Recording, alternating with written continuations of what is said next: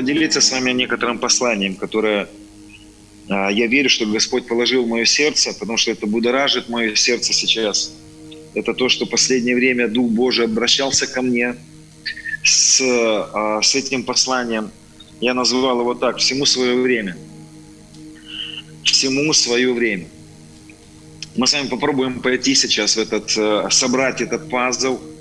Я попробую говорить вот на разные места Писания читать будем, мы попробуем собрать вот такую общую картину. А, послушайте, Господь в последнее время говорил мне такие слова. Научись ждать, научись ждать, научись ждать. Господь говорил мне, научись понимать мои времена.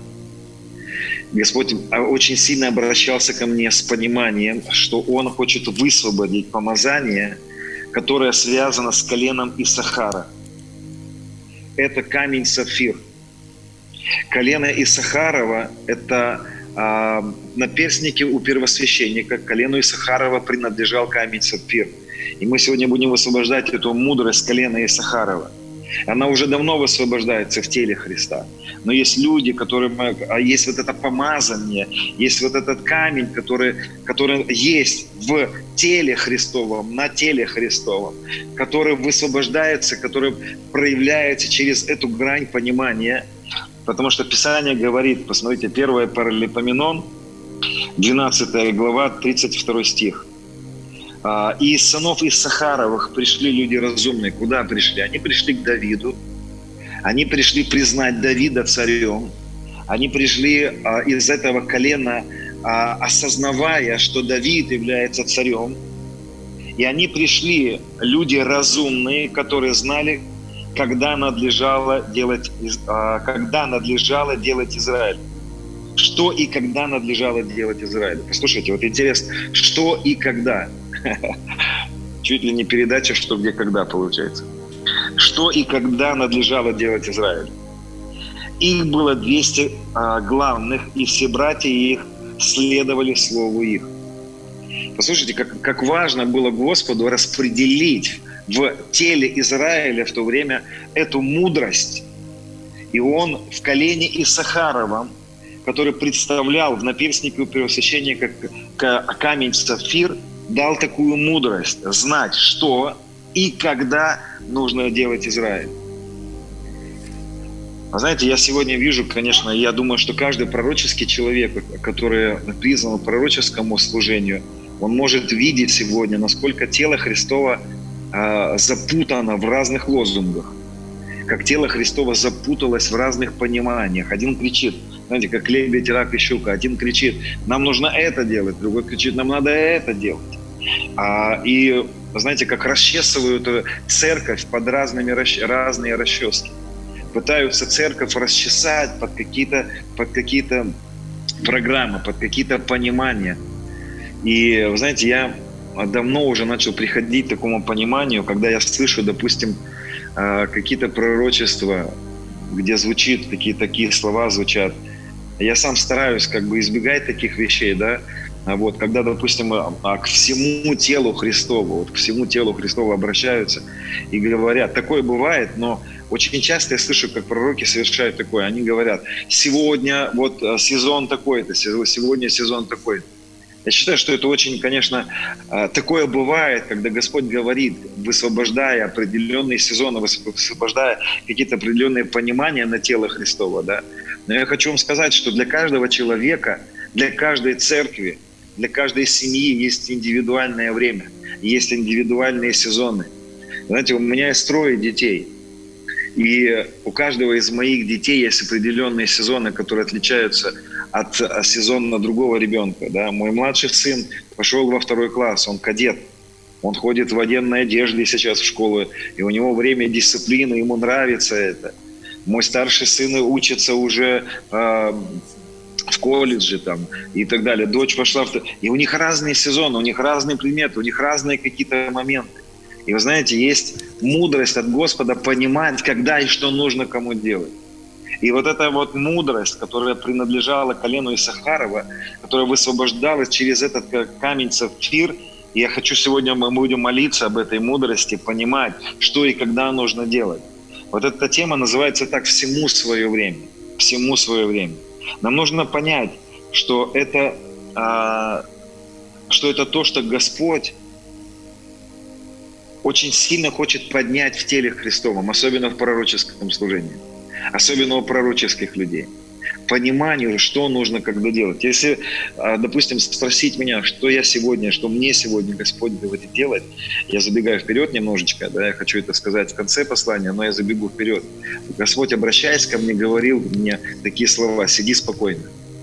Сиди спокойно. Твое время сидеть спокойно. Я скажу немножечко, почему об этом. И ну, почему сегодня Господь ввел в покой церкви. Почему сегодня пришли вот это время, где церкви успокоились, зашли в какое-то бездвиживание. И на самом деле не всегда это плохо. Есть воля Господа на нашу жизнь. Но также важно понимать, что есть время для всего. И очень, очень часто мы ошибаемся, делая что-то не вовремя.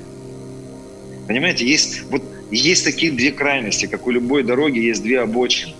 Есть одна обочина, когда мы делаем что-то раньше, чем это надо делать. Есть другая обочина, когда мы не делаем, когда нам нужно что-то делать. И э, вот есть местописание такое очень важное, Экклесиаста э, 3 глава, да, и там очень сильно Экклесиаст описывает вот эту мудрость. Он говорит, всему есть свое время. Есть время всякой вещи под небом. Есть время всякой вещи под небом. Кто определяет время? Кто определяет эти сезоны? Я вижу, как сегодня люди определяют эти сезоны. Люди определяют, или там, допустим, примерно я сейчас вам расскажу, вот как я это видел, когда, допустим, какой-то пастор приехал с какой-то интересной конференции, и у него зажглось там сердце, и он приезжает и говорит, церковь, все время нам начать это делать. И он вдруг начинает брать людей, искать лидеров. Я не знаю, видели вы это или нет, когда зажигаются определенной программой, и вдруг вся церковь должны стать лидерами, все должны стать лидерами. Потому что у нас есть программа, потому что сердце загорелось, и мы все должны стать срочно лидерами, мы все должны кого-то вести. И ты смотришь, как человек, который еще не вырос быть лидером, он не вырос быть отцом, он не вырос даже быть старшим братом, вдруг на него помещают какую-то какую ответственность. Не в свое время, да, может быть, на нем есть этот потенциал, но на него кладут какую-то ответственность не в свое время. На него помещают какую-то ответственность, когда он еще не вырос, он не сформировался. И он еще не созрел взять на какую-то ответственность. И из-за того, что церковь часто не понимает сезонный, не понимает время, когда, когда и кому нужно выйти в какие-то сферы, очень часто из-за этого в церкви происходит очень много проблем люди разочаровываются. Вот представьте себе ситуацию такую, когда, если взять, допустим, я вот представляю себе, мой старший сын, да, он уже старше, он взрослый, и он уже многие вещи может делать, но я не могу ему до сих пор, как отец, доверить э, всю семью, я не могу ему сказать, все, сын, ты теперь отвечаешь за всю семью, потому что я знаю, он не вырос еще. Но сколько происходит? Почему он не вырос? Потому что у него не время еще пришло. У него еще нет времени для этого, еще время не пришло. И вот это понимание, когда есть, чему, какое время, очень важно понимать. Это помазание, это благодать, это вот эта мудрость от Господа, понимать, когда, чему есть время, ее очень важно иметь в нашей жизни. Ее очень важно иметь служителям, ее очень важно иметь пасторам, ее очень важно иметь родителям. А, маленький такой пример вам расскажу. Я вчера, когда перед, перед служением, перед нашим, я молился, так пропитывался, наслаждался присутствием Божьим. И вдруг я слышу от Господа такие вещи внутри у себя.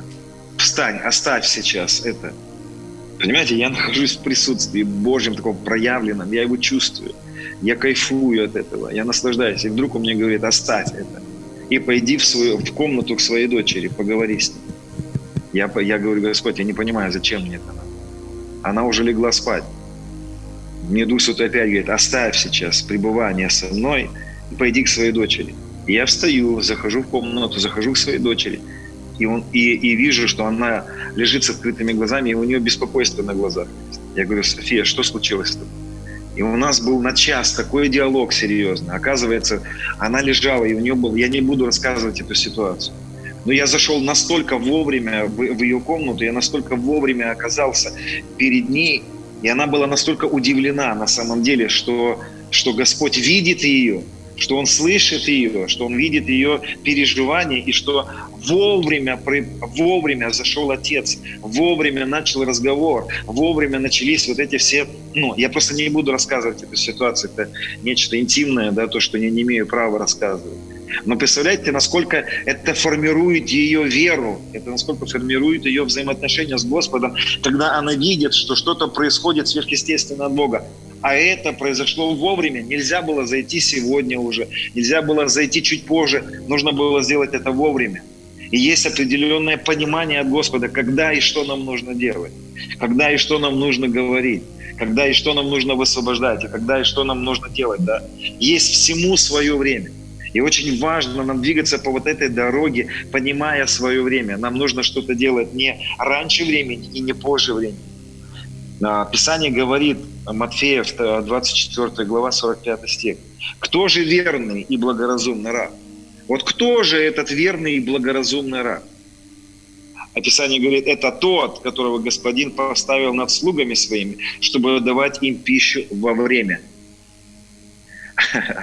Давайте представим себе ситуацию, что значит во время. Она очень просто. Это означает не раньше времени и не позже времени. Это означает раздавать пищу вовремя. Это означает понимать, когда есть чему время, когда нужно выступать, а когда нужно стоять, когда нужно двигаться и когда нужно остановиться. И вот этот а, а вот это состояние, когда мы понимаем, когда нам нужно двигаться, когда нам нужно остановиться, это раз, вот это помазание, вот эта благодать, это, это, наше, это плод нашего взаимоотношения со Святым Духом. Давайте вспомним, что было с Израилем. Когда столб облачный двигался, начинал двигаться, и я вам расскажу примерно, как эта ситуация была. Не знаю, кто-то изучал эту тему или нет. Я когда-то очень подробно пытался это понять, познать. Знаете, я как бы в силе, в своем разуме как-то это представлял. Ну вот представляете себе, вышел 3 миллиона евреев вышло из Египта, да, примерно так говорят это было, примерно такое количество. Но это огромное, огромное количество людей, это город Новосибирск примерно, если взять вот в России, огромный город. И вот эта толпа идет.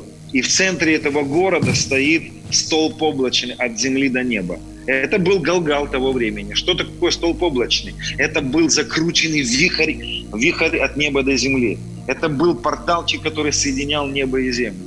Так вот, интересно, что этот столб облачный, днем он был как облако, как гриб. Давайте представим себе, то если видел вот ядерный взрыв, вы видели гриб, когда вырастает от ядерного взрыва. Вот это и был облачный столб который накрывал весь Израиль. То есть весь Израиль шли в облаке.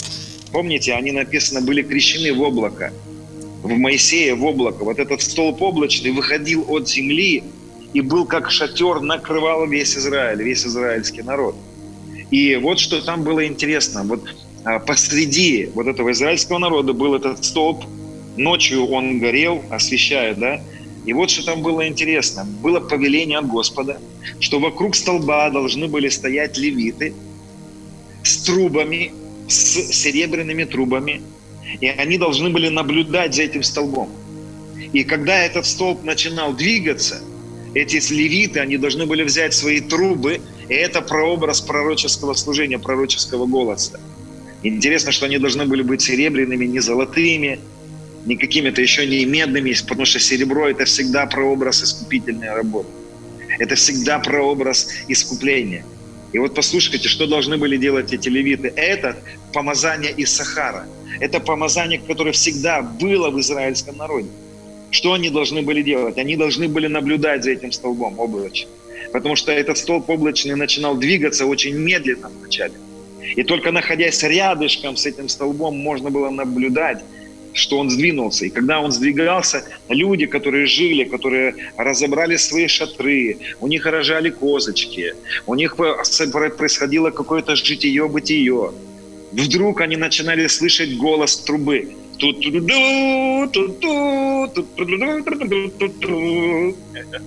Верно, что-то, наверное, такое было, игралось.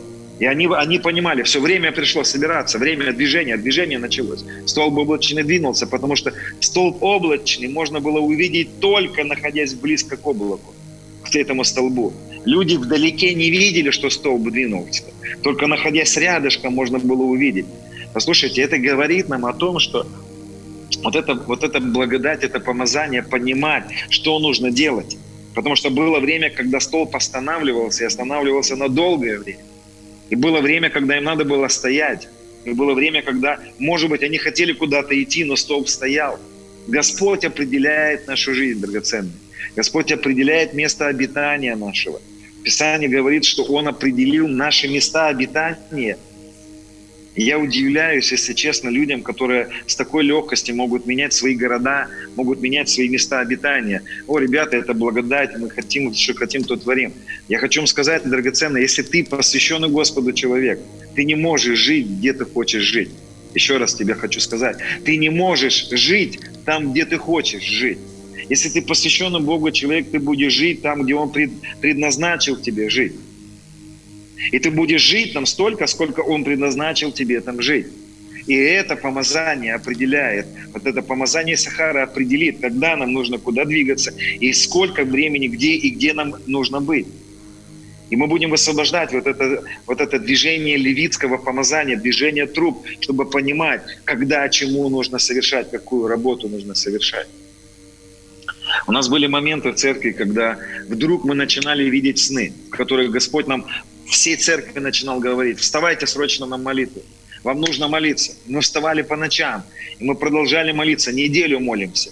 И я говорю, церковь, мы уже неделю, каждый день, каждый день собираемся всей церковью.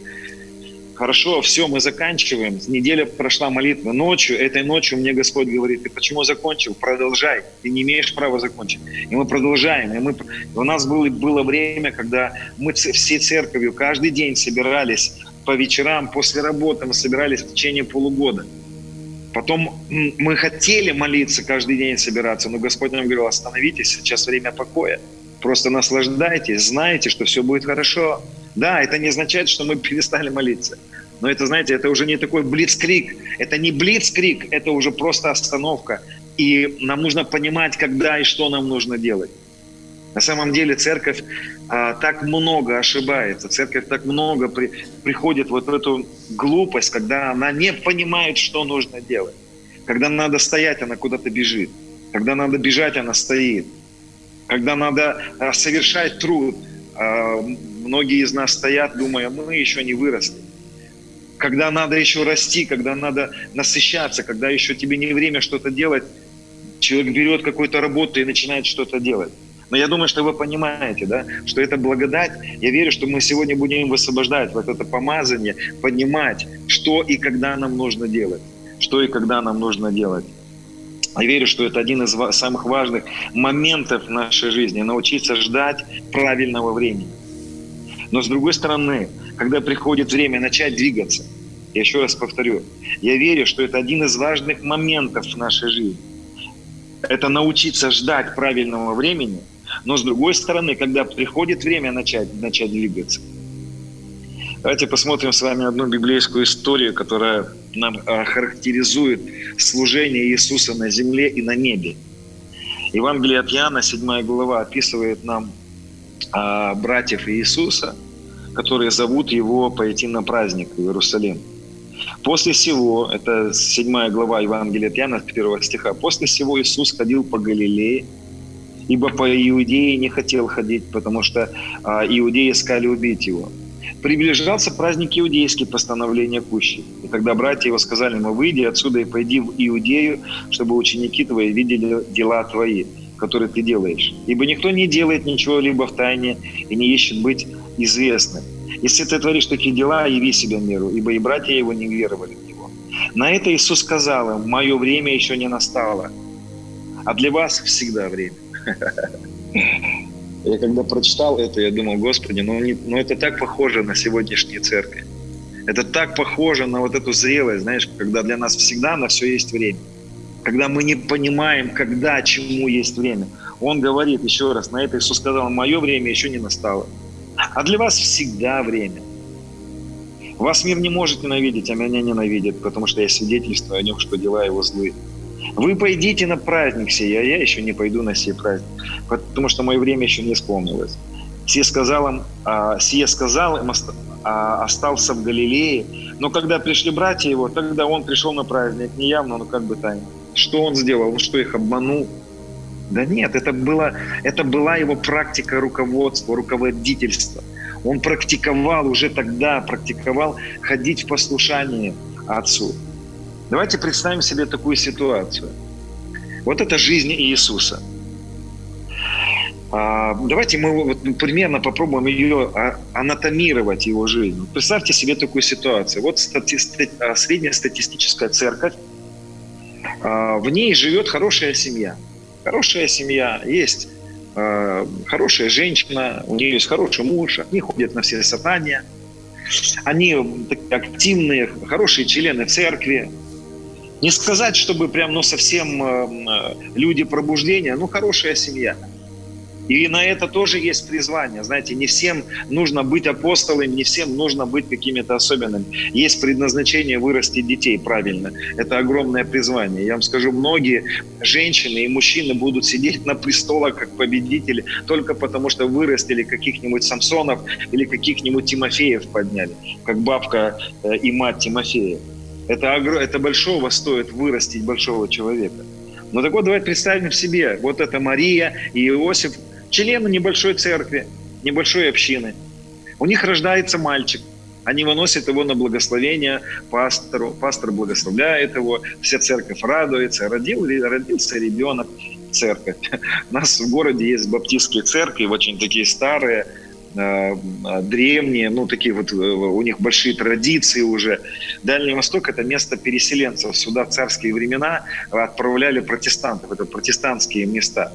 У нас даже э, в нашем городе администрация города находится в отнятом в советское время здании протестантской церкви. То есть была большая протестантская церковь, у нее забрали Советский, Советский Союз помещение когда-то, разогнали церковь. Вот сейчас у нас администрация города находится в протестантском храме. Но это ладно. Так вот, представьте себе такую ситуацию. Рождается такой мальчик, такой как бы в баптистской семье. У нас вот, почему я про баптистов хотел сказать, это большие церкви. И они растут в основном э, рождением детей, потому что там по 14 детей, по 10 детей. Они такие большие церкви, и там э, много очень детей, очень много очень э, детей. И вот это очень хорошо, кстати. И вот представим эту семейку, да. И вот рождается мальчик в семье. Его благословляют, пастор видит, он приходит на каждое воскресное собрание, 10 лет. Он ходит на собрание, на воскресную школу и ничего не делает – приходит 20 лет, он ходит на собрание, ничем не занимается. И пастор уже поглядывает на этого мальчика и думает, ну, я бы в 20 лет уже бы занялся бы каким-то служением, такие. Я бы уже бы точно взял бы какое-то служение в церкви. Ленивый паренек растет в вашей семье. Проходит 25 лет. Этот мальчик ходит в церковь, он продолжает быть, но он ничем не занимается в этой церкви. Да, он хороший парень, он помогает бабушкам переходить дорогу, он работает с отцом на стройке, он помогает родителям, он хороший человек, хороший христианин. И до 30 лет он не занимается никаким служением. А я недавно задумался, если бы такой парень появился бы в нашей церкви, скорее всего, я бы подумал, что он лентяй. Скорее всего, я бы подумал, что он но слишком погряз в себе. Ну, наверное, к 30 годам надо было бы заняться каким-то служением церкви. Что-то надо было делать. А Иисус до 30 лет ничем не занимается. Он находится в любви Отца, он, он, соверша, он возрастает в таких вещах, которые нам бы казалось бы сегодня, ну как это? Почему он этого не делает? Потому что он вырастает, он понимает, что у него есть свое время на все. И у него есть свое время для служения. И он знал, что у него будет всего лишь три с половиной года для того, чтобы что-то совершить. И я не говорю о том, что до 30 лет ничего не надо делать. Я знаю, что в израильском народе на самом деле до 30 лет и нельзя было ничего делать. Там была такая культура, и только в 30 лет человек мог стать раввином. И мы на самом деле до конца и не знаем, занимался он чем-то там или нет, написано. Мы предполагаем, что он не был в таком активном служении. Да? Но я думаю, что Иисус очень сильно понимал времена и сроки. Я думаю, что на него давили старшие братья, на него давили, младшие братья. на него давило общество, чтобы он, знаете, раньше времени мог стартануть. А я вам даже расскажу эту историю, этот момент, который описан, когда Иисус заходит в пустыню для искушения от дьявола, и одно из искушений, да, второе искушение, когда сатана берет его на крыло храма и говорит, он бросил вниз, давай, понесут тебя ангелы, не приткнешься камень ногою. Зачем дьяволу было искушать Иисуса таким странным искушением? А я вам скажу одну из версий этого искушения. Это было, а, это, это было искушение врага, чтобы Иисус сделал фальш, фальш-старт в своем служении. Это было такое неправильное время для того, чтобы стартануть служение. Давайте представим, что произошло бы. Вот он, Иисус, стоит на крыле храма, вы понимаете, что там это внешний двор, там много людей находится. И Иисус прыгает с крыла храма, и ангелы реально приземляют его при всех. Потрясающее начало служения. Потрясающая возможность начать свое служение, начать движение. Но не вовремя. Всего лишь навсего не вовремя. И ангелы мы на самом деле понесли бы его. И это было бы фееричное начало служения. Но он говорит, ребята, нет, нет, нет, нет, нет, нет. Мне не нужно раньше времени. Я современный перевод говорю. Не надо искушать Господа. Не надо сомневаться в Нем. Не надо сомневаться, что у Него есть время. И в это время есть все приготовленное для того, чтобы мне стартануть. И есть все от Господа приготовлено в свое время. Послушайте, я, я уверен, что враг очень часто пытается сделать так, чтобы у нас произошел фальш-старт. Что мы раньше времени что-то совершили. А чтобы не совершить что-то раньше времени, нам нужно иметь мудрость колена Исахарова, понимать, когда же этот столб облачный начинает двигаться, когда же он смещается с места, когда начнут трубить эти трубы, только тогда нужно начать двигаться. Пока трубы не трубят, нельзя двигаться. Я помню, это был 15 год. Мы были в ожидании не знаю, кто слышал но свидетельство, как в моей жизни начиналось мои, вот, мои переживания все – я с 2009 года, по-моему, где-то я стал пастором уже вот этой церкви, э, не этой церкви, предыдущей церкви. И с 9 года, где-то с 10 года я зашел в такую молитву, в, в стягивание, Бог, что-то соверши. Я не понимал тогда, я, я не понимал ничего в совершенной работе Христа. Я ничего не понимал, я был страшным законником. Я помню, как, как я приходил в отчаяние от того, что нет никакого движения. Господь, ну что такое, ну где ты, ну почему ничего не происходит, почему глухо в церкви, почему как в танке все. И проходит год, ничего не двигается, проходит два, проходит три, проходит четыре. И в пятнадцатом году, это с девятого года по пятнадцатый год я был в ожидании где-то какого-то движения особенного, был в молитве, постоянно молился. И в пятнадцатом году, это был где-то июнь пятнадцатого года, а у меня есть очень хороший друг в Хабаровске, пастор Дмитрий Андреев. Это мой первый пастор, мы с ним очень близко дружим, тоже очень такой пророческий человек, апостольский. Он увидел пророческий сон тогда. И он приехал ко мне и рассказал, он говорит, слушай, я увидел во сне беременную женщину. И я увидел во сне, что эта женщина на шестом, на шестом месяце беременности. И во сне он услышал, Господь сказал, осталось три месяца, чтобы она родила. И мы с ним рассуждали, и это был где-то, по-моему, июнь, я точно сейчас не помню месяца, но а, тогда рассуждая, мы поняли, что в ноябре 2015 года что-то начало, должно было начаться. Должно было что-то произойти. Вы понимаете, нельзя рожать женщине раньше времени и позже времени. И раньше не, не стоит, и позже не стоит. И где-то в ноябре 2015 года мы понимали, что что-то должно начать происходить. Как раз был праздник Роша Шана начинался. И мы тогда еще подумали, неужели что-то произойдет после этих праздников? Послушайте, на, на самом деле в истории церкви очень много движений от Бога было привязано к празднику.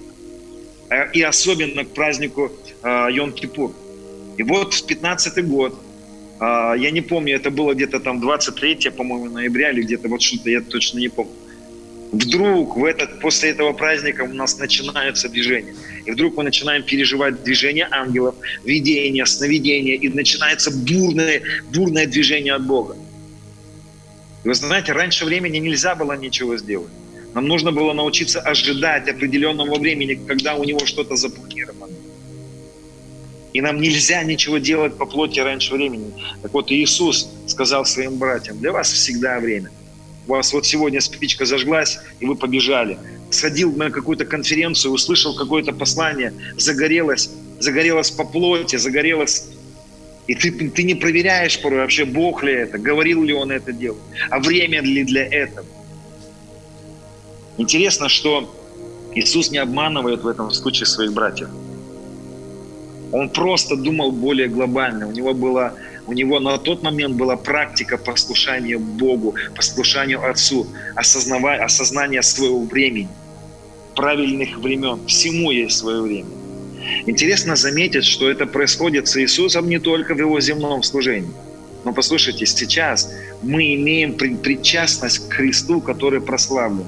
Мы вчера об этом говорили. Так вот, слушайте, второе пришествие Иисуса Христа, прославленного, вместе со своей прославленной церковью, церковью не произойдет тогда, когда ему это захочется.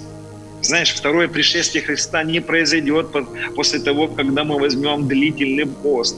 Или мы будем кричать «приди, приди, приди». Это не Дед Мороз, который придет по нашему, по нашим каким-то, а, по нашему желанию, по щучьему велению, по моему хотению. Он до сих пор привязан к расписанию. Он до сих пор привязан к расписанию Отца. Он говорит, я не знаю, когда будет, только Отец знает.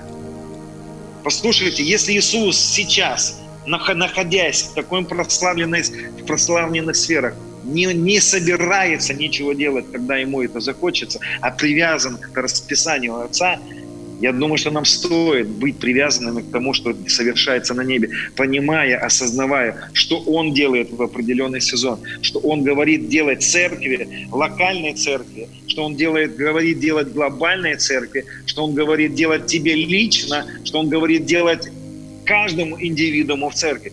У нас у каждого может быть свое время. И нам нужно понимать, что и когда нам нужно совершать.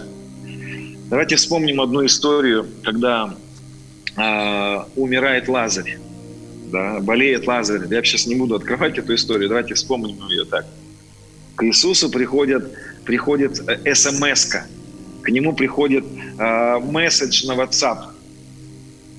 А, -а, срочно, срочно молись за меня, срочно за меня молись. Давай, Иисус, молись за меня, приди срочно, срочно в больницу. Я в реанимации лежу, Иисус, давай, прямо сейчас, now, now, now, сейчас мы кричим, мы собираемся, мы берем пост, давай сейчас, давай сейчас. Мы сейчас заставим тебя прийти. У нас, нам надо сейчас, мы хотим сейчас, мы хотим сегодня, мы хотим сейчас. Давай, Иисус. И ученики также точно Иисуса подзадоривают. Иисус, давай, ты что, там же Лазарь? Мы же так хорошо кушали у него дома. У нас такие вечеринки там происходили. Нам надо, нас, нас тащит вот эта вот взаимосвязь с ним – ты что, а как о нас люди подумают? Бежим, бежим, давай побежали. Знаешь, а Иисус остается дома. Он остается дома и никуда не идет. И я так задумался, когда читал это, я думал, Господь, ну как так? Ну как же так? Ну это же такая серьезная нужда. Ну Лазарь-то умер от того, что ты как бы вроде бы не пошел туда, когда тебя попросили. Послушайте, он не привязан к нашим расписаниям. Он не привязан к нашим расписаниям. Нам нужно вырасти в церкви и перестать тащить его в наше расписание. Нам нужно перестать тащить его в наши желания. Нам нужно перестать думать, что он та самая щука, которая по щучьему велению, по нашему хотению делает все, когда нам это захочется. Нам нужно начинать понимать, у него есть свои времена. И когда его позвали, еще больного Лазаря еще исцелить, он, он сказал, ребята, кто ходит в, днем, тот не спотыкается. Имея в виду, что кто, тот, кто делает что-то в свое время, он будет иметь успех. Ты увидишь славу, ты увидишь проявление славы, и ты не будешь постыжен, если ты будешь делать свое время. И если вы помните, то э, Иисус приходит в тот момент, когда Лазарь уже четыре дня в гробе. И некоторые исследователи говорят, что он пришел на седьмой день. Вот интересно, опять цифра 7 появляется. Он пришел где-то на седьмой день. То есть, когда его пришли, позвали, несколько дней он там побыл, и примерно где-то от 5 до 7 дней, некоторые по-разному подсчитывают, он приходит, и Иисус, ну ты опоздал. Он никогда не опаздывает. Знаете, нам может казаться, что он опаздывает, но он никогда не опаздывает. Он находится в своем расписании. Он никуда не опаздывает. Мы знаем персонаж, который раньше времени стартанул. Знаете, нельзя раньше времени. Это, это Моисеюшка, наш драгоценный Моисей, который, который раньше времени пробежал. Давайте вспомним тоже эту историю быстренько, коротко. Не буду открывать ее, потому что такие глубины там на самом деле долго это все читать. Писание говорит так – было пророчество израильскому народу, что израильскому народу нужно было 400 лет пробыть в рабстве. Ну, 400 лет. Вот, даже не в рабстве, а просто в Египте, да. Это, они не все 400 лет там жили плохо в Египте. Так вот, израильский народ 400 лет, и через 400 лет Господь должен был вывести их. Но вот мы, мы знаем из Писания, что Израиль вышел только через 430 лет. А причина этому была вот какая. Потому что Моисей, осознавая свое предназначение, свое призвание, решил по плоти раньше времени зайти в свое предназначение. И еще 10 лет оставалось Израилю находиться в Египте, и Моисей не имел такой мудрости понимать, осознавать времена, божественное расписание – и он раньше времени стартует на 10 лет. 390 лет было, когда Моисей стартанул в, по плоти освобождать Израиль, используя свои ресурсы плотские. Знаете, а, я помню вот это в 90-е, в 2000-е, как мы кричали лозунги в наших церквях. Мы сейчас пойдем во власть, мы, за, мы будем в министерствах, мы пойдем в депутаты, и мы, ребята, возьмем эту страну для Бога. Ага.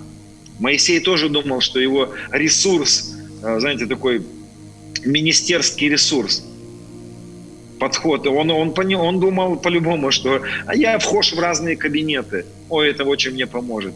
У него, он совершил две ошибки. Первое, он уповал на свои человеческие возможности в, в своем мессианстве. Он правильно понимал свою миссию.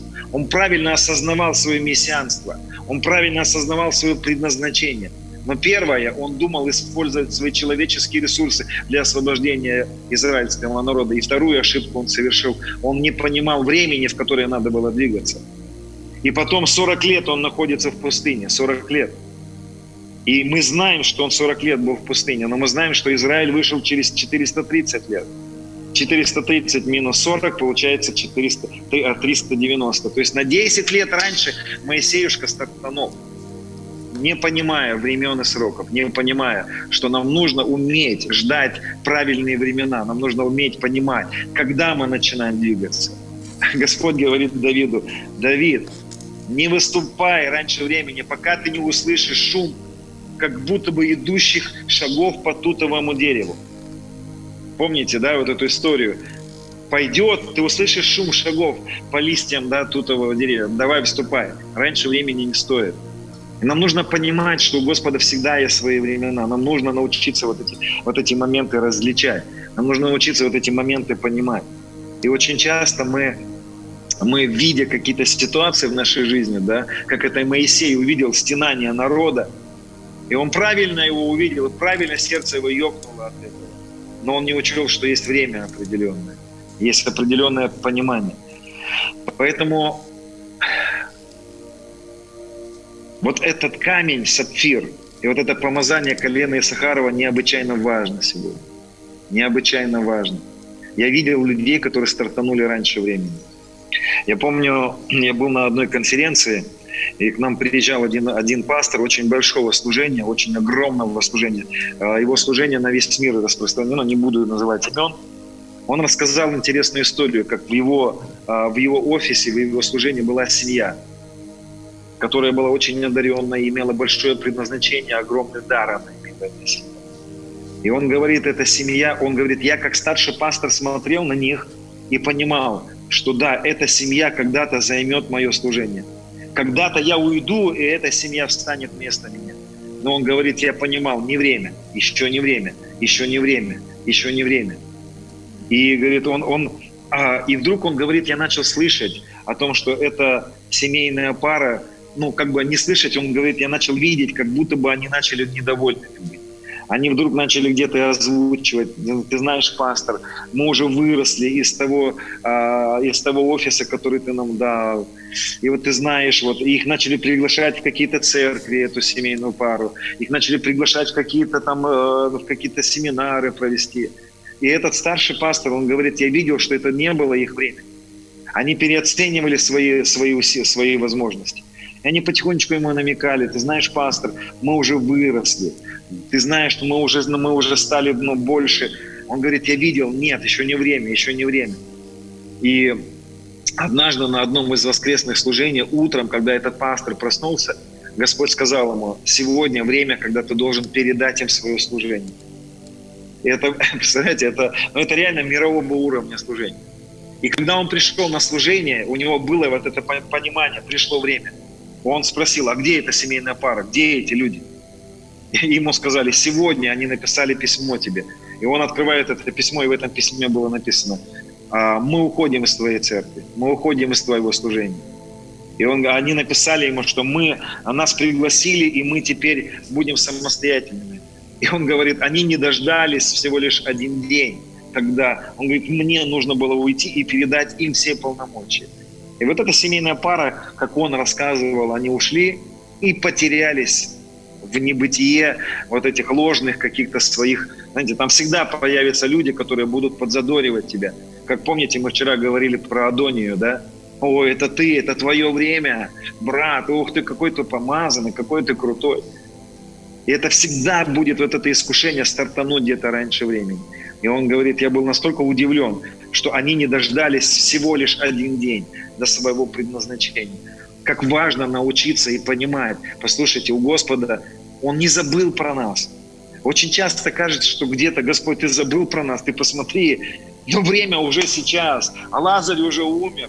И ты знаешь, Господь, нет, это не только не время, а ты уже вообще опоздал. Лазарь умер. И все наши проблемы уже настолько усилились, ты опоздал, он никогда не опаздывает. Нам нужно научиться жить вот в этом ожидании и ожидании правильного времени. Хочу еще мысль такую сказать, драгоценная. Смотрите, Писание говорит о том, что вера есть анатомия веры. Я в последнее время тоже пытаюсь, знаете, как исследовать анатомию веры. Вот одно из мест, замечательных мест Писания говорит о том, что вера есть уверенность в невидимом. И да, мы в последнее время тоже говорим об этом. Драгоценный, давайте быть уверенным в невидимом. Он все совершил. Другими словами, можно было бы так сказать.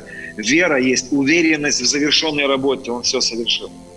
Но вера также не просто уверенность в невидимом. Писание говорит, вера есть осуществление ожидаемого. Вера есть одно из самых главных частей веры, анатомии веры, умение ожидать. И вот задается вопрос, Вера есть осуществление ожидаемого. Ожидание чего? Ожидание чего? Конечно, мы понимаем ожидание, когда из невидимого мы видим это видимый приход. Вера есть уверенность в невидимом и нахождение в ожидании. Ожидание, когда из невидимого в видимый мир высвобождается божественное движение. Бог начинает двигаться в каких-то сферах. Так вот, интересно, я бы сегодня, может быть, немножечко сделал бы, бы расширенный перевод. Смотрите, вера есть ожидание правильного времени. Я, я думаю, что правильно было бы так сказать. Вера есть ожидание правильного времени. Вера есть согласие с божественным расписанием. Вера же есть согласие с расписанием Отца на мою жизнь. И мы говорили с вами, а кто же тут верный и благоразумный раб? Кто же верный и благоразумный раб? Об этом, кстати, притча о возвращении Христа. Это 24 глава Матфея, где описывается возвращение Христа, где Он будет собирать нас. И мы соберемся на собрание перед Христом, особенно служители, особенно рабы Божьи, да? Мы соберемся, и Он будет говорить, а кто же верный и благоразумный раб? А Он сам и отвечает, тот, кто вовремя раздает пищу тот, кто понимает времена, тот, кто понимает, что делать и когда делать. Еще раз хочу сказать, вера связана с умением быть уверенным в невидимом, но и с ожиданием. Но с ожиданием чего? И правильный ответ – с ожиданием правильного времени от Бога. С ожиданием правильного расписания от Бога. Я в своей жизни видел столько людей, которые не смогли дождаться. Вы знаете, мне очень часто пишут люди, очень много сообщений приходит. Я рад, что люди слышат, слушают. И, знаете, очень самый, один из самых распространенных а, вопросов, которые мне задают. Я столько времени уже ожидаю, и ничего не происходит. Я столько времени, и когда ты начинаешь задавать вопрос, а сколько времени? И ты понимаешь, что человек просто но он, он даже и не еще, он даже еще ничего и не ожидал. Он даже ничего еще, он даже не зашел в это ожидание. Он даже вообще еще близко не понимал а, вот это расписание Бога, расписание его движения, так скажем. А, хочу небольшой такой тезис сказать. Смотрите, вера-ожидание. Ожидание-терпение. Терпение равно послушание – послушание равно смирение. Время, проведенное в ожидании, равняется терпению. Мы не можем без терпения провести время в ожидании правильного времени. Мы не должны совершать ошибку Моисея. Нам не нужно раньше времени стартовать в наших предназначениях. Бог не опаздывает. Бог не опаздывает. Бог не опаздывает, Бог не опаздывает, Бог не опаздывает. Он никуда не опаздывает, Он никуда не опаздывает. Он придет вовремя. Все начнется вовремя, в свое время. Он никуда не опаздывает. Послушайте, наше время, проведенное в ожидании того, что Он нам обещал, того, что Он высвобождал, того, того в чем мы уверены в невидимом, связано с терпением. Я вам хочу сказать, что вера – это эквивалент послушания. Вера – это эквивалент послушания. Человек, который не умеет находиться в расписании Бога, тире, непослушный. Нам нужно прийти вот в это, в осознание послушания Богу. И наше послушание – это эквивалент веры, который мы простягиваем во времени в ожидании. Это эквивалент времени, растянутом в ожидании. Это потребует от нас смирения. Послушайте, научиться жить в расписании Божьем потребует от нас смирение. Послушание привязывает нас к расписанию неба. Вот такой тезис я хочу вам сказать. Послушание Богу привязывает нас к расписанию неба и требует от нас терпения. Послушание привязывает нас к расписанию неба и требует от нас терпения. И требует от нас терпения. А, я хочу еще раз эту мысль повторить, что а, я думаю, что очень часто церковь и лично люди, и особенно призванные в какие-то предназначения, в какие-то служения люди ошибаются, когда они привязаны к каким-то стратегиям человеческим, к понятиям успеха человеческим, к программам каким-то. Я, мы за 90-е и 2000-е видели столько церквей, которые разрушены, потому что какой-то человек поехал в какую-то, поехал или к Йонгичо. Я помню еще в 90-х, как у нас э, была, я был, первая церковь, в которой я, я уверовал, такая церковь была классная. Мы собирались каждый день. У нас была такая движуха, Дух Святой так сильно двигался. Я помню, как нам в церковь залетела книжка от Йонгичо а, о том, как правильно создавать домашние группы. Я помню, как мы взяли эту книжку, прочитали ее и попытались взять эту стратегию, которая не была для нас тогда нужна, которая не была не в правильное время, и вообще она нам была не нужна. Я помню, как эту хорошую церковь мы взяли и распределили по группам, мы взяли распределили этих людей, назначили этих незрелых лидеров. И спустя полтора года этой церкви не стало. Вся церковь умерла. Потому что, знаете, когда человек не понимает, когда люди не понимают, что нужно делать и когда нужно делать, когда есть рост определенно, когда церковь созрела или нет. Я хочу с вами сейчас попробовать э, заглянуть в одну историю библейскую, которую я попробую прочитать. Я считаю, и я э, подчеркну, что вот в этом послании сегодняшнем эта история будет самая главная. Вот этот, э, вот этот сюжет, который мы сейчас с вами прочитаем, он будет самый главный. И, знаете, перед тем, как мы прочитаем эту историю, вы ее знаете, конечно, я уверен. Я хочу вам сказать, что а, в моей жизни, да, вот в моем служении сейчас есть один момент, которым, который я понимаю, очень сильно сработал в моей жизни и принес мне очень сильный плод. Это вот эта способность ожидать, способность ждать, способность ждать правильного времени. Это не всегда получалось у меня. У меня были срывы серьезные. Я очень много раз срывался в отчаянии. Но, знаете, я потом опять заходил в какое-то какое ожидание. Вот история, которая, которой я хочу поделиться с вами. Это история про, э, про Самуила и про Саула. Там звучат очень интересные слова в этой истории, э, где Самуил обличает Саула и говорит ему, неужели жертвы настолько же приятны Господу, как послушание. Он говорит, неужели ты не понимаешь, что непослушание – это то же самое, что идолопоклонство? Что непокорность – это то же самое, что волшебство. И вот мы посмотрим, давайте с вами, это 13 глава а, а, послание 1 Царств, 13 глава с 5 стиха. Мы видим здесь такую историю – И собрались филистимляне на войну против Израиля. Знаете, у дьявола тоже свое расписание есть. Дьявол тоже имеет свое расписание. И я вам хочу сказать, вот сейчас послушайте мою мысль. Враг всегда будет выступать в то время, когда тебе нужно что-то ожидать. Именно в то время, когда Господь сказал тебе ожидать, и быть в покое – это самое хорошее время, когда враг начинает на тебя наступать. Его расписание начинается тогда, когда тебе не нужно ничего делать. И он начинает атаку против тебя, чтобы ты начал осуществлять какое-то движение раньше времени. Помните, что было с Иисусом, когда он его возвел на высокую, на крыло храма? Это это время, время, когда мы находимся в ожидании правильного времени, это время, когда враг начинает работать. Для нас еще не время, а для него как раз-таки вот то самое время. И собрались филистимляне на войну против Израиля. 30 тысяч колесниц. Давайте представим себе это.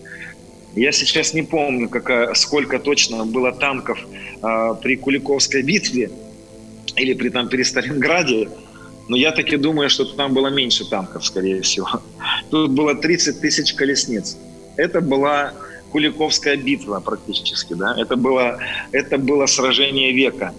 6, 30 а, тысяч колесниц и 6 тысяч конницы.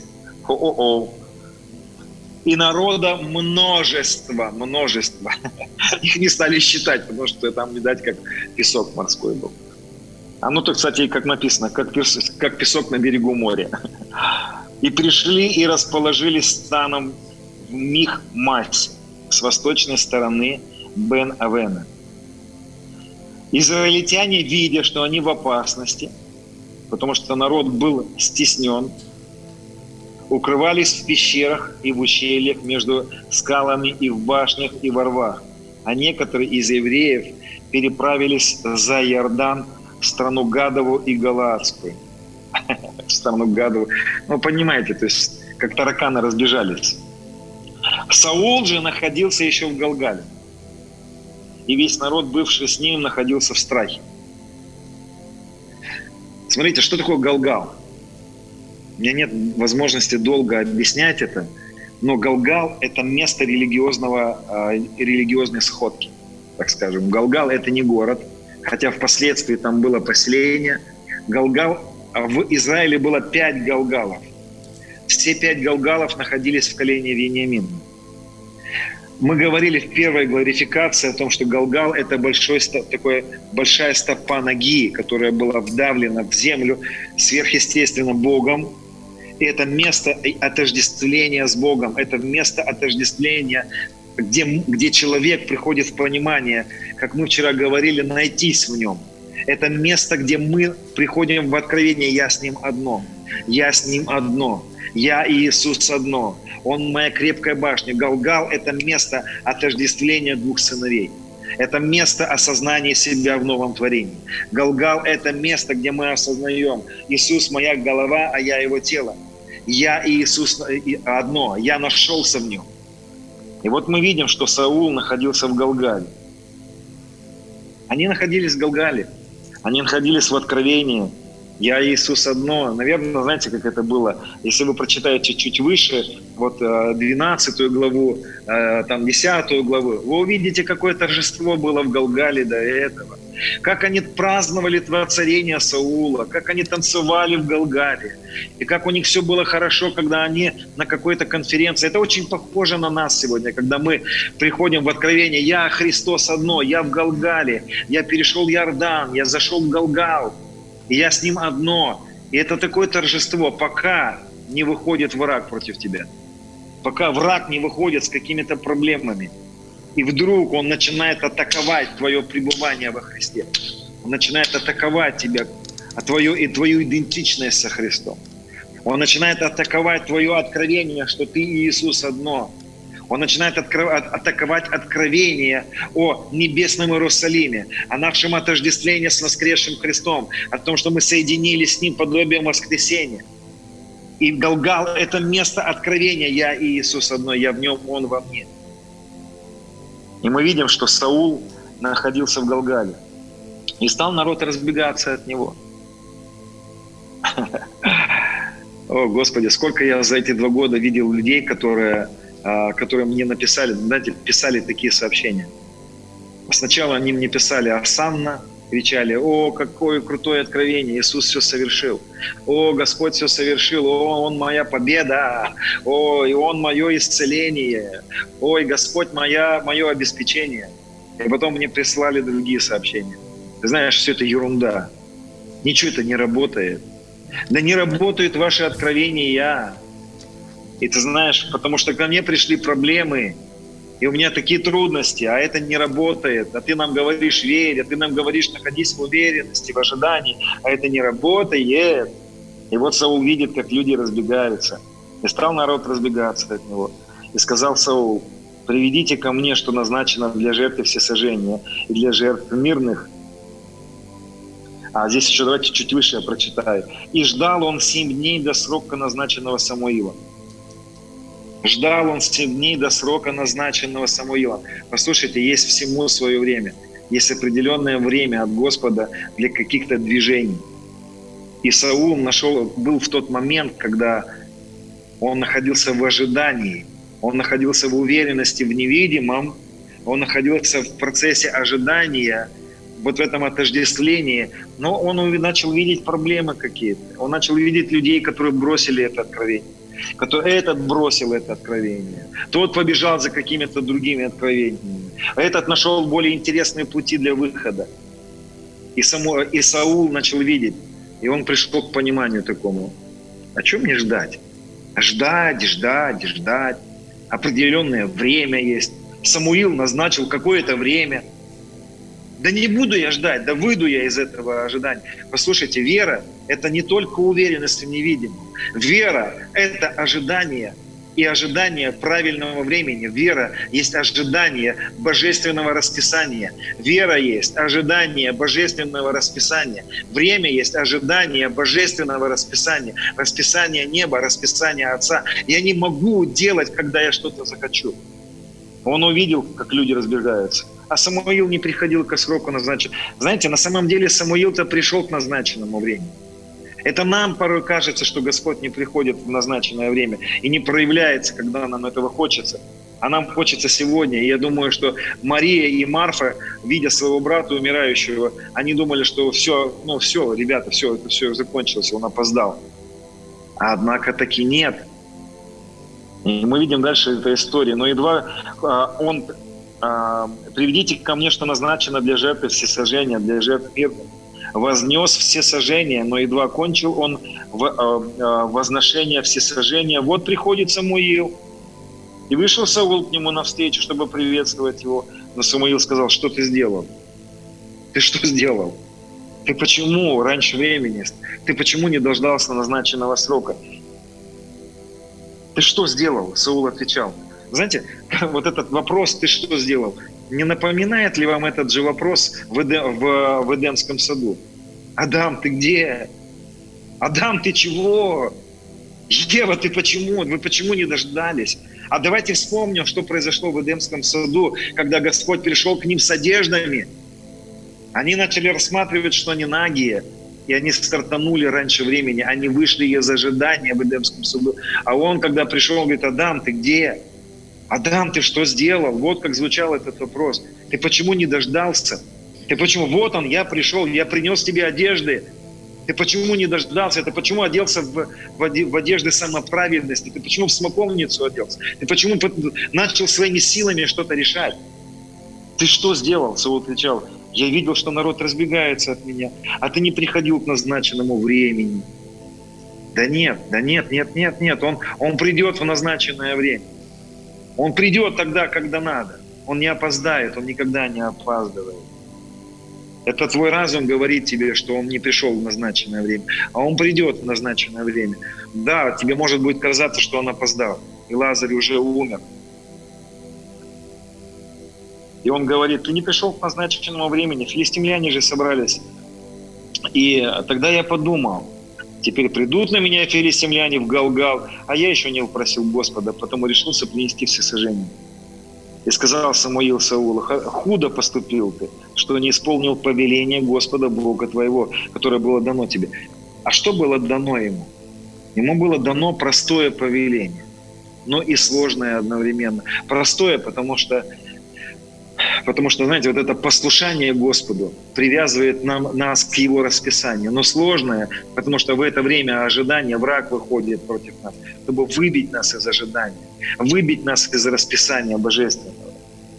И я вам хочу сказать, что на самом деле Саул, э, Саул уповал не на Бога на самом деле. Саул не ожидал на самом деле движения Божьего. Он всегда уповал на людей – он всегда думал, что человек является ресурсом. Сейчас вот послушайте мою мысль, драгоценный. Я сейчас немножечко уведу свою мысль к пробуждению. В 2016 году я погрузился в переживания пророческие, я видел пробуждение. Я посещал те, те, те времена, когда, когда потрясающее движение Божье придет в, в эти страны, в наши страны. А одно из, одно из моих таких переживаний – в мою комнату зашел Галгал. Я видел его физически. Он был размером где-то около 35-40 сантиметров. Он как вихрь зашел в мою комнату, подошел к моему духу.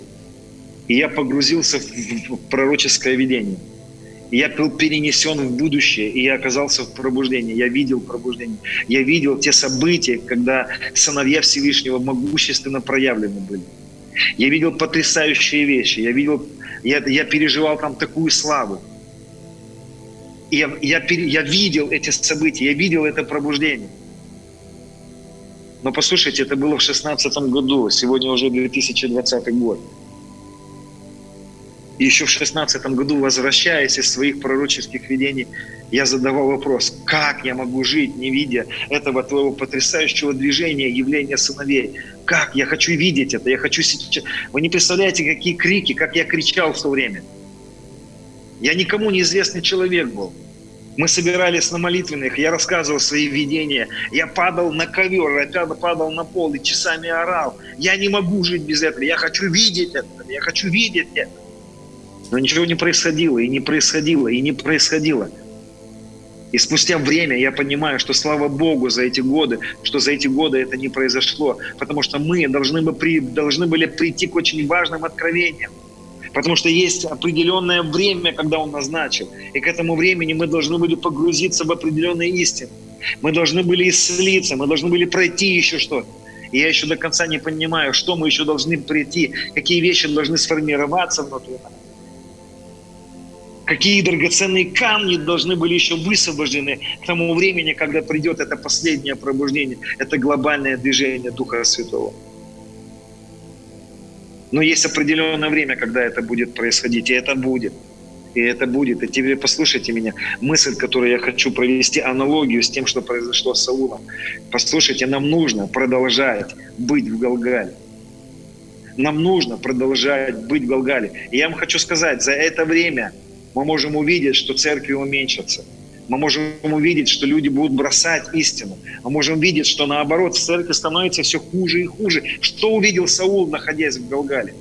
Он увидел, как люди разбегаются, что становится все хуже. Все больше людей начинает болеть. И мы видим, а что происходит с церковью. Я не знаю, как на Украине, как в Украине. В России после пандемии, вот этой пандемии, а, по статистике 30% людей ушло из церквей. А у меня были гости буквально несколько дней назад, корейцы коре... из корейской церкви пастора. Они собрали церковь после пандемии, после вот этих вот моментов, где запрещали собираться. И они говорят, у нас полупустые церкви, людей нету в церквях. А те, которые когда-то были активными, стали пассивными. И они расстроены, они разочарованы. А я вам хочу сказать, драгоценные, нам не надо сегодня расстраиваться из-за того, что церковь пассивная. Нам не надо расстраиваться, видя, что люди сегодня разбегаются, потому что не воинством и не силой Господь говорит. Послушайте, то движение, которое мы будем видеть, то пробуждение, которое я видел, которое мне были даны обетования, оно не придет через человека. Оно не зависит от посвящения людей. Оно не зависит от количества людей вокруг нас. Сегодня Дух Святой обращался ко мне, когда я читал эту историю в очередной раз. Он обращался ко мне с такими словами, не будь Саулом. Не думай, что победа придет от количества людей. Не думай, что победа придет от посвящения людей. Саул думал, что прорыв придет из-за количества людей, из-за их посвященности. Когда я читал сегодня эту историю, я погружался в нее, я вспомнил сразу Христа, когда Помните, это шестая глава Евангелия от Иоанна, когда тысячи людей он накормил, пробуждение. Несколько тысяч человек следуют за ним. Вот это церковь, вот это пробуждение. В начале главы несколько тысяч за ним идет, а в конце главы они все ушли. И он поворачивается к своим ученикам, к 12, и говорит, если хотите, и вы идите. Почему Иисус мог сказать такие слова? Почему его не расстраивала потеря тысяч людей? Почему он не расстроился, что тысячи людей бросили его, не поняли его? Потому что он понимал, его служение, его прорывы не зависят от людей. Потому что не человек, не от человека приходит прорыв. То пробуждение, которое мы будем видеть, да, оно придет через людей. Да, он будет использовать людей. Но поверьте, не количество людей. В день Пятидесятницы их было всего лишь 120. В день Пятидесятницы у них не было домов молитвенных. День Пятидесятницы у них не было структуры, у них не было диаконов еще в то время. У них не было лидеров домашней группы. У никогда не задумывались, кто были лидеры домашних групп. Когда три тысячи человек спаслось, три тысячи, это только мужчин. Примерно около девяти тысяч человек пришло в церковь за один раз. Где они могли набрать столько лидеров домашних групп? Кто вел эти домашние группы? Почему мы думаем, что если мы сегодня научим людей, и мы возьмем этот человеческий ресурс, и это станет причиной пробуждения, это никогда не будет причиной пробуждения. Это будет причиной нашего провала, то, что и произошло. И эта пандемия, которая пришла, она очень отчетливо и ясно показала, что все эти человеческие усилия разрушаются как карточный домик. Я недавно был на одной конференции во Владивостоке, там выступал э, один из таких начальствующих епископов в России. И он сказал, что за последние 10 лет все русские церкви опустили, все русские церкви уменьшились. Он назвал статистику, что 10% людей ушло. Но он сказал, это преуме, ну, такая, как преувеличено. На самом деле людей из церквей ушло больше, чем 10%. Там под половина, половина а, под 50% людей за последние десятилетия поуходило из церкви. Где же эти программы? Почему эти программы не помогают? И мы сегодня ожидаем движения от Бога. И мы видим подобные вещи, которые видел Саул. Мы должны находиться, мы должны продолжать быть в Галгале. Мы должны продолжать быть в Галгале. Нам нужно продолжать быть в Галгале. Нам нужно продолжать ожидать расписания Божьего. Нам нужно продолжать быть уверенными, что Он все совершил. И нам нужно понимать, что да, в невидимом уже все у нас есть. Нам нужно понимать, что есть определенное время, когда, когда начнется, начинается движение, когда мы увидим этот шум тутовых деревьев. Послушайте, есть всему свое время. И я уверен, что посвящение людей и количество людей не является причиной этого последнего движения. У него нет проблемы, если надо, камни возопьют. Послушайте, камни возопьют, если надо. В, в азиатских странах, я не помню, может быть, это был Сингапур. Я сейчас не могу вспомнить точно, какая это была страна. Это было 50 лет назад. А даже 55 лет назад это было пробуждение. А в 2016 году праздновали 50-летие этого пробуждения. Там тысячи людей спаслись. И там было такое потрясающее движение в этой стране.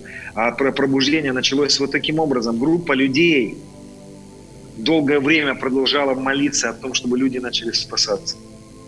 И вы знаете, там было потрясающее движение. Птицы прилетали к людям, птицы прилетали к неверующим людям и человеческим голосом говорили им, Господь повелевает вам собраться в таком-то месте, в такой-то день. Он повелевает всем вам прийти, и, и вы будете спасены там.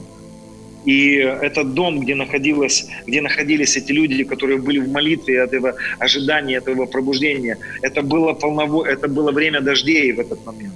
И, и шел дождь. Это было не вовремя, пробуждение пришло не вовремя, потому что реки разлились. И были очень бурные реки. И тот дом, куда Господь призвал прийти всех этих неверующих людей, там больше, там несколько тысяч человек пришло одновременно к этому дому. Но этот дом и этих людей разделяла река. Они были все неверующие, эти люди. Они все пришли по призыву птиц. Птицы прилетели и проповедовали им. У него нет проблем. Камни встанут и будут проповедовать. И они пришли к этой реке, все неверующие, подлетали птицы и говорили вам, Господь повелевает вам всем идти по воде. Неверующие люди, тысячи людей взяли и пошли по воде, и пришли к этому дому. И там было несколько лет, было потрясающее пробуждение. Тысячи тысячи людей пришли к спасению. Послушайте, у него вообще нет проблем. Нам может казаться, что это не вовремя. А может это пандемия или денег у нас нет. И мы многие причины можем найти. Не причина пробуждения от присутствия денег. Не причина пробуждения движения присутствия молитвенных домов. Не причина движения Божьего присутствия сильной команды. Не причина человеческий ресурс никогда не является причиной божественного движения. Есть определенное время, есть определенное расписание, когда Дух Божий начинает двигаться. И есть время, когда трубы, серебряные трубы начинают трубить. Они начинают трубить, и они говорят, подготовьтесь, подготовьтесь. И вот мы видим этого Саула, который, которому Самуил говорит, худо ты поступил, что не исполнил повеление Господа Бога твоего. А повеление было очень простое. Знать времена и сроки, понимать правильное время – и находиться в покое. И помните, я говорил вам, что я, а, забегая вперед, а, скажу вам то, что Дух Божий говорил ко мне в последнее время. У меня было несколько пророческих снов, в которых Господь мне говорил, продолжай быть в покое, продолжай быть в покое. Господь говорил ко мне в моих снах пророческих, ты будешь видеть, как церковь будет, в церкви будет ухудшение какое-то время. Ты будешь видеть, что церковь она не только не соответствует тому, что ты видел в своих пророческих видениях, она становится еще более и более и более пассивной. Господь мне сказал, продолжай быть в покое, продолжай быть в уверенности, продолжай быть в покое, продолжай быть в ожидании. Помните, мы вчера говорили, что э, Соломон ничего не делал, когда Адония э, взял его трон.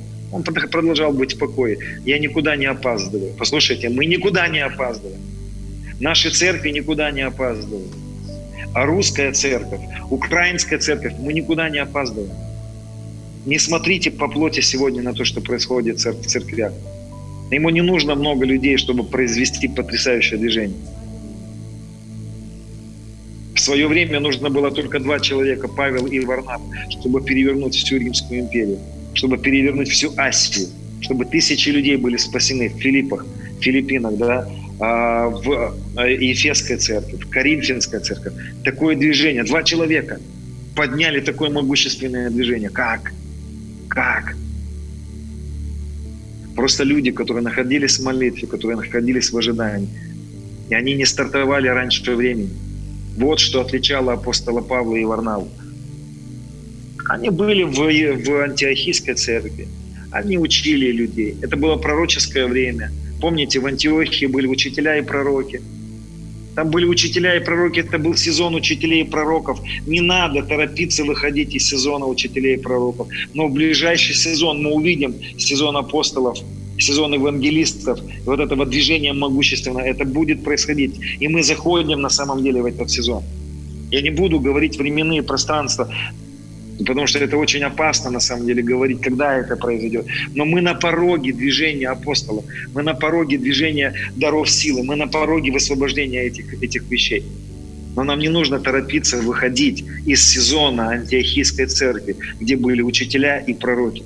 Этот сезон, где мы получаем откровения, где мы видим пророков и мы видим учителей. Мы видим пророческие откровения или пророческое учение. Пророческое учение. И следующий сезон, когда Господь говорит, а теперь отделите мне, а теперь время началось, давай двигаемся. И Павел и Варнава встают и начинают двигаться в свое время. И они начинают раздавать пищу в свое время. Был ли Павел и Варнава апостолами до того, когда Господь отделил их? Да. Но у них, слава Богу, в то время была пророческая, а, пророческая активация в антиохийской церкви. И камень, сапфир присутствовал в их бытие, в их церкви. У них было откровение, когда и что нужно делать. И стартовали они ровно в то время, когда им нужно было стартовать. Поэтому последнее, то, что я хочу сказать, драгоценное, я верю, что в это время, независимо от того, что мы видим, независимо от того, что вы видите в своих церквях, независимо от того, что мы видим в глобальной церкви или локальной церкви, нам нужно быть в Галгале. И нам нужно не смотреть, как это делал Саул, на тех людей, которые разбегаются, нам нужно не смотреть на, то, на ту непосвященность, которая сегодня присутствует. Ребята, не надо на это смотреть. А что же нам нужно сделать? Это время послушания, это время смирения. И смириться нам нужно сегодня перед Словом Божьим. И нам не нужно пойти на вот эту провокацию врага, которая через вот эти обстоятельства, которые сегодня происходят, вытаскивает нас из ожидания, вытаскивает Церковь Божью из правильного времени, вытаскивает ее из расписания Божьего.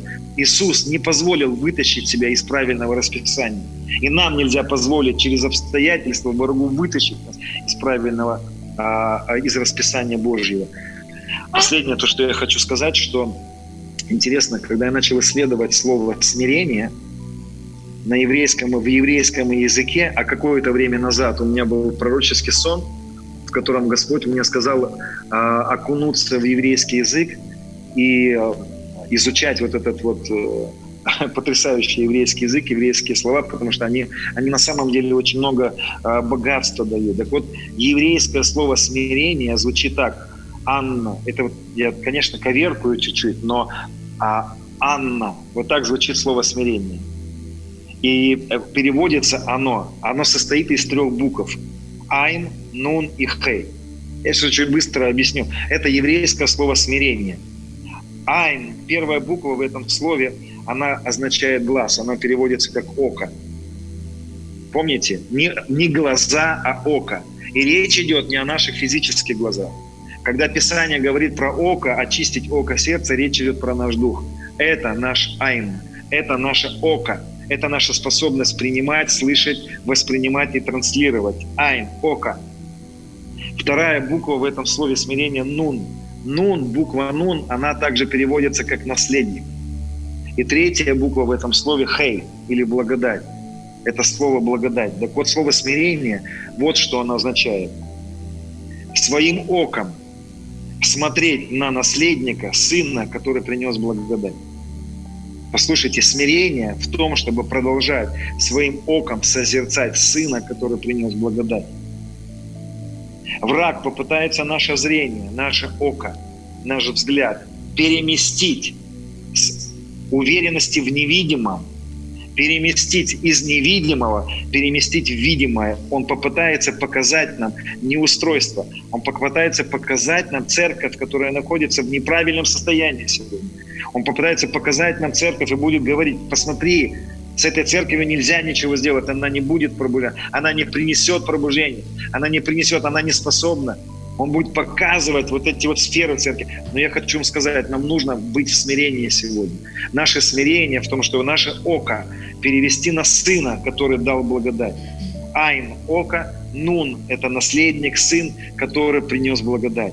Я верю, что нам нужно продолжать находиться в Галгале, нам нужно продолжать быть в седьмом дне, нам нужно продолжать быть в уверенности в невидимом и в правильном ожидании, в правильном, в правильном сезоне ожидания правильного расписания Бога.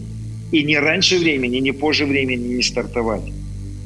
Поэтому я верю, что нам нужно с вами сегодня, знаете, как высвобождать вот эти правильные слова, правильное исповедание. Нам нужно правильно смотреть на себя, нам нужно правильно смотреть на церковь и называть несуществующее как существующее. Помните, как это делал Авраам? Когда его встречали, говорили, о, привет, как тебя зовут? Он говорил, Авраам. И это, это имя означало отец множества. Ему говорили, о, у тебя, наверное, много детей. Он говорил, да нет, вообще нет никого. Его спрашивали, как твое имя? Он говорил, отец множества. А сколько у, детей, у тебя детей? Нету. У меня нет детей. Понимаете, нам нужно быть такими людьми, которые сегодня и провозглашают то, чего пока еще нет в физическом мире. Но это уже у нас есть. И это, вот эта благодать понимания времен, понимание того, что надо, что нужно делать и что не нужно делать. И я не говорю сегодня, послушайте, что всем нам нужно находиться в таком пассивном состоянии. А, последнюю мысль скажу такую. Мы молились много, ну, долго времени, чтобы у нас, у нашей церкви было свое здание. Но вот удивительно, мы сегодня размышляли с нашими лидерами о том, что мы все эти годы что-то занимались, чем-то занимались. Церковь делала то, церковь делала то, переходила туда, совершала то. Но в самое пассивное церкви, время церкви, когда мы были на карантине, когда здесь было запрещено собираться, и у нас было помещение, мы арендовали помещение, и мы не могли проводить собрания, потому что в арендованном помещении было запрещено собираться. Это государственное помещение, нам просто не разрешали собираться. И в тот момент, когда мы были в самом пассивном состоянии церкви, в нашу церковь пришло здание. Это удивительно, как это могло произойти. Мы были в, самом, в самой пассивной точке церкви. За пять лет существования нашей церкви не было более пассивного времени для церкви. Не было самого низкого сбора пожертвований. Это время было самые низкие сборы пожертвований. Люди потеряли работу, люди потеряли бизнес – и все обстоятельства говорили, не время покупать здание для церкви, нет денег для этого. Но Господь выбрал именно это время, чтобы посторонить врага. Послушайте, не смотрите на обстоятельства. Когда начнется его время, и это время может начаться среди самых страшных засухи, как это произошло э, с Исааком, да, который сеял во время засухи. Аллилуйя. Давайте мы сейчас помолимся. Если возможность есть, включить, э, включить музыку, включить пропиточку. Включите, пожалуйста. Мы высвободим этот камень сейчас. Мы высвободим эту мудрость. Мы примем, мы примем сейчас от Господа вот эту мудрость. Вы можете просто расслабиться. Это вопрос принятия. Это не вопрос, знаете, какого-то стягивания чего-то, выклянчивания у, у Отца. Эту мудрость Он дает нам просто так, потому что это Его воля, это Его желание, чтобы дети Его понимали, чтобы в, в нашем движении было это колено Исахарова, было это помазание колена Исахарова, чтобы был высвобожден этот камень, сапфир. Сапфир является основанием престола Божьего. Это мудрость, знать времена и сроки. Господь, мы благодарим Тебя. Любимый Господь наш, мы благодарим Тебя. Мы благодарим Тебя за эту благодать. Мы благодарим Тебя за это помазание Твое, за наделение Твое, за эту часть Твоей мудрости, часть мудрости, знать времена и сроки. И мы сейчас высвобождаем это. Отец, я высвобождаю сейчас на тех, кто находится там в зале, на тех, кто будет слушать нас, и высвобождаю эту мудрость, понимать времена и сроки. Отец, мы принимаем от Тебя эту благодать и благодарим Тебя, что это есть в теле Твоем. Это мудрость камня сапфира.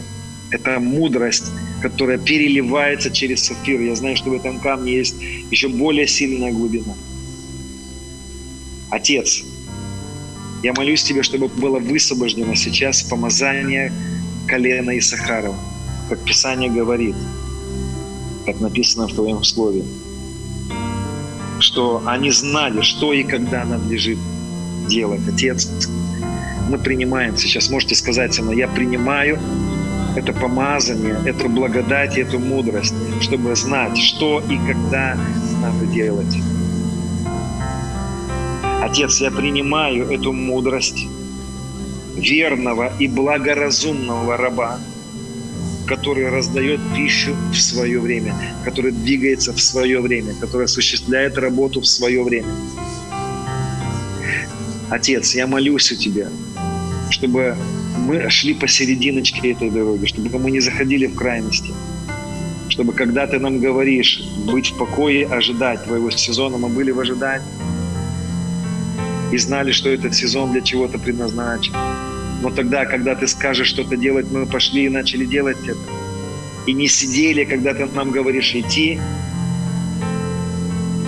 Отец, я молюсь у Тебя, чтобы эта благодать была высвобождена в теле Твоем, чтобы это было высвобождено в Твоем народе.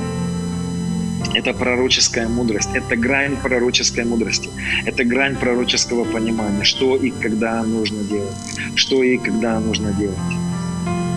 Я молюсь Тебе, Отец, чтобы мы, чтобы Ты не вел в нас в искушение, чтобы Ты сохранил нас от искушения Саула. Во-первых, я прошу Тебя, чтобы мы не уповали на человеческие ресурсы, как это сделал Саул.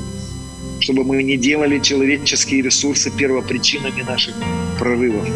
Не человек и его способности, и не количество людей является причиной прорыва является причиной пробуждения. Папа, я знаю, что состояние церкви не является причиной прорыва. У тебя нет проблем принести пробуждение. Но я молюсь тебе, не допусти в наших жизнях этого греха Саула. Не дай нам уповать на плоть. Не дай нам уповать на себя. Не дай нам быть в страхе от того, что может прийти атакующий чтобы выдернуть нас из ожидания, чтобы выдернуть нас из уверенности в невидимом, чтобы выдернуть нас из расписания Твоего. Я молюсь Тебе, Отец, чтобы та мудрость, которая была у Иисуса, была высвобождена. Она уже у нас есть, но я молюсь Тебе, чтобы это было высвобождено. Дай нам, как Иисусу, в какой-то момент сказать, что не искушай Господа, не надо прыгать, не надо раньше времени выходить, не надо раньше времени стартовать. Сохрани нас от того, что совершил Моисей. Дай нам в свое время, дай нам придерживаться Твоего расписания, дай нам придерживаться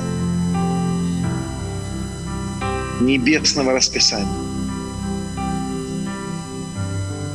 Аллилуйя. Папочка, благодарим Тебя. Папочка, благодарим Тебя. Помоги нам быть послушными.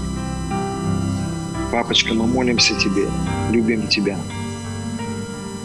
Я знаю, что каждый из нас в какой-то момент заруливал в эти обочины. Или мы раньше времени что-то начинали делать, не созрев, срывали плод. Или когда-то нам что-то говорил, мы что-то не делали. У нас у каждого это было. Я благодарен Тебе, что во Христе у нас есть милость у нас есть обновление.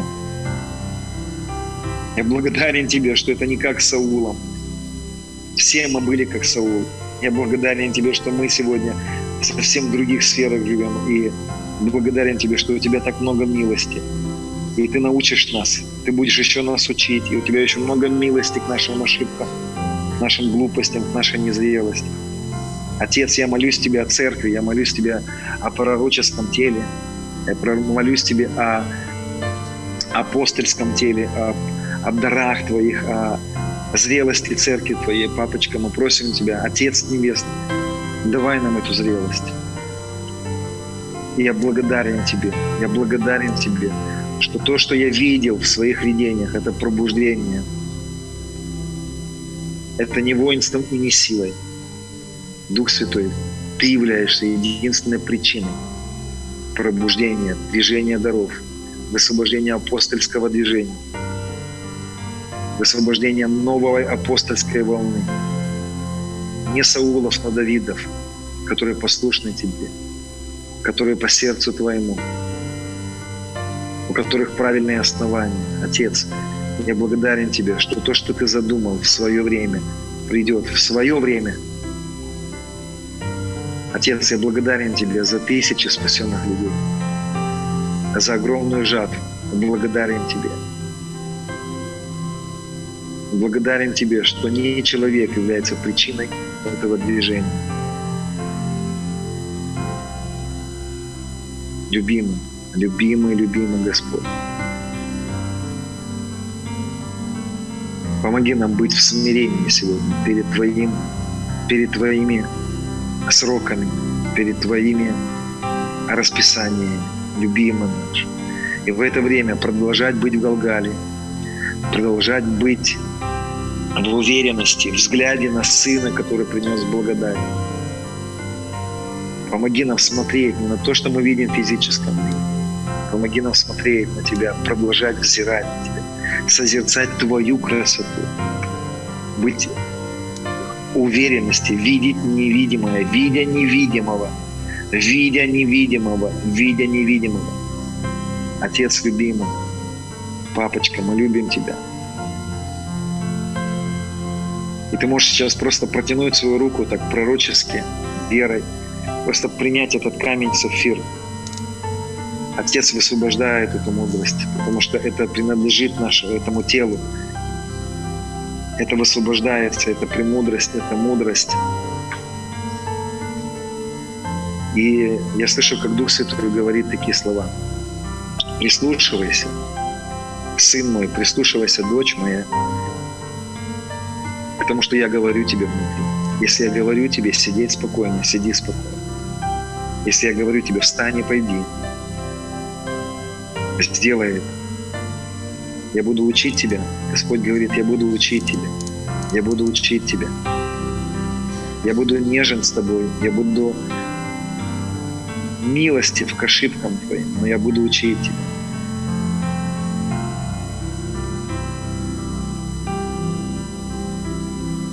Отец, благодарю Тебя.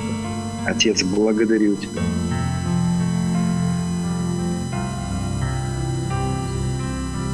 Спасибо, что у Тебя есть всегда свое время на все. Аллилуйя. Спасибо, что есть время собирать камни, есть время их разбрасывать. Есть время обниматься, а есть время уклоняться от объятий. Есть время поехать, а есть время остаться дома. Иисус, спасибо, что Ты был послушен до смерти и смерти креста. Я благодарен Тебе, что Ты не стартанул раньше времени. Я благодарен Тебе, Господь. Люблю Тебя. Ты мой старший брат. Я хочу иметь вот такие же, такую же мудрость, как у Тебя. Я хочу быть так же подчинен Отцу, как Ты. Ты для меня потрясающий пример. Я люблю Тебя, Господь. Я почитаю Тебя, Господь. Любимый Господь. Аллилуйя. Спасибо, Господь. Спасибо, Господь. Спасибо, Господь. Есть люди, которые призваны к ходатайскому служению. Есть люди, которые призваны к ходатайству, быть стражами ходатай. Знаете, есть разные пророческие грани. Есть такая пророческая грань, как ходатайство. Я хочу сейчас молиться за таких людей, которые призваны быть в ходатайстве. И я хочу просто высвободить сейчас. И чтобы иногда бывает, что вот это ходатайственное помазание, вот это внутреннее ходатайство останавливается, потому что мы где-то можем осуетиться, и это может остановиться. Я хочу помолиться за тех людей, которые здесь находятся, и которые будут слушать. Если ты-то ходатай, если ты призван ходатайству, и у тебя произошла остановка твоего молитвенного плуга, то высвобождается это время, когда обновляется молитвенный плуг. Это время, когда высвобождается опять это движение ходатаев. И это сезон, когда высвободится, будет высвобождаться сейчас это бремя от Господа. И это как новый старт опять. Это опять новый старт в ходатайстве. Это новый старт в таком сотрудничестве Духа Святого и нашего Духа в ходатайстве. Если ты призван к этому, да, и ты чувствуешь, что для тебя это есть, и у тебя это было где-то как остыло, то сейчас я пророчествую, я провозглашаю, что это время обновления. Время обновления. Отец, я молюсь тебе, чтобы это, вот это помазание ходатайства, оно очень сильно как поднялось внутри у твоего народа, особенно у пророческого народа, особенно у пророческой грани. Пусть поднимется бурление ходатайство, стенание Духа Твоего в нас и через нас. Пусть поднимается эта сильная волна. Отец, поднимай стражей, поднимай. Мы принимаем это помазание стражей. Мы принимаем это помазание ходатаев. И мы высвобождаем это. Отец, я высвобождаю это, высвобождаю это, высвобождаю это. Галгал, высвобождайся. Эти грани высвобождайтесь. Это наделение высвобождайся во Иисуса. Ангелы, призванные принести это обновление, придите в движение, принесите обновление, принесите высвобождение, принесите это, эти времена. И я слышу, как некоторые будут просыпаться ночью – ты будешь просыпаться ночью, и твои уста будут говорить на иных языках, и ты будешь что-то молиться. И у тебя даже ночью будет внутренность твоя молиться. Потому что Господь поднимает сегодня опять ходатай. И было время, когда были люди, которые призваны ходатайство, они как остыли немножко, но я пророчествую, Господь говорит, время пришло, время поднимается, поднимаетесь. Отец, благодарю Тебя, просто скажи, я принимаю это. И я хочу, чтобы ты использовал. Я хочу, чтобы это возобновилось. Чтобы взыграло это внутри. Чтобы взыграло это внутри. Это великая честь быть ходатаем. Иисус является ходатаем. Это великая честь принять ход... помазание ходатая. О, папочка, спасибо. Папочка, спасибо. Благодарю тебя. Аллилуйя. Спасибо, Господь. Благодарю Тебя, Господь. Аллилуйя. И, драгоценный, я хочу закончить на этом. Хочу передать микрофон.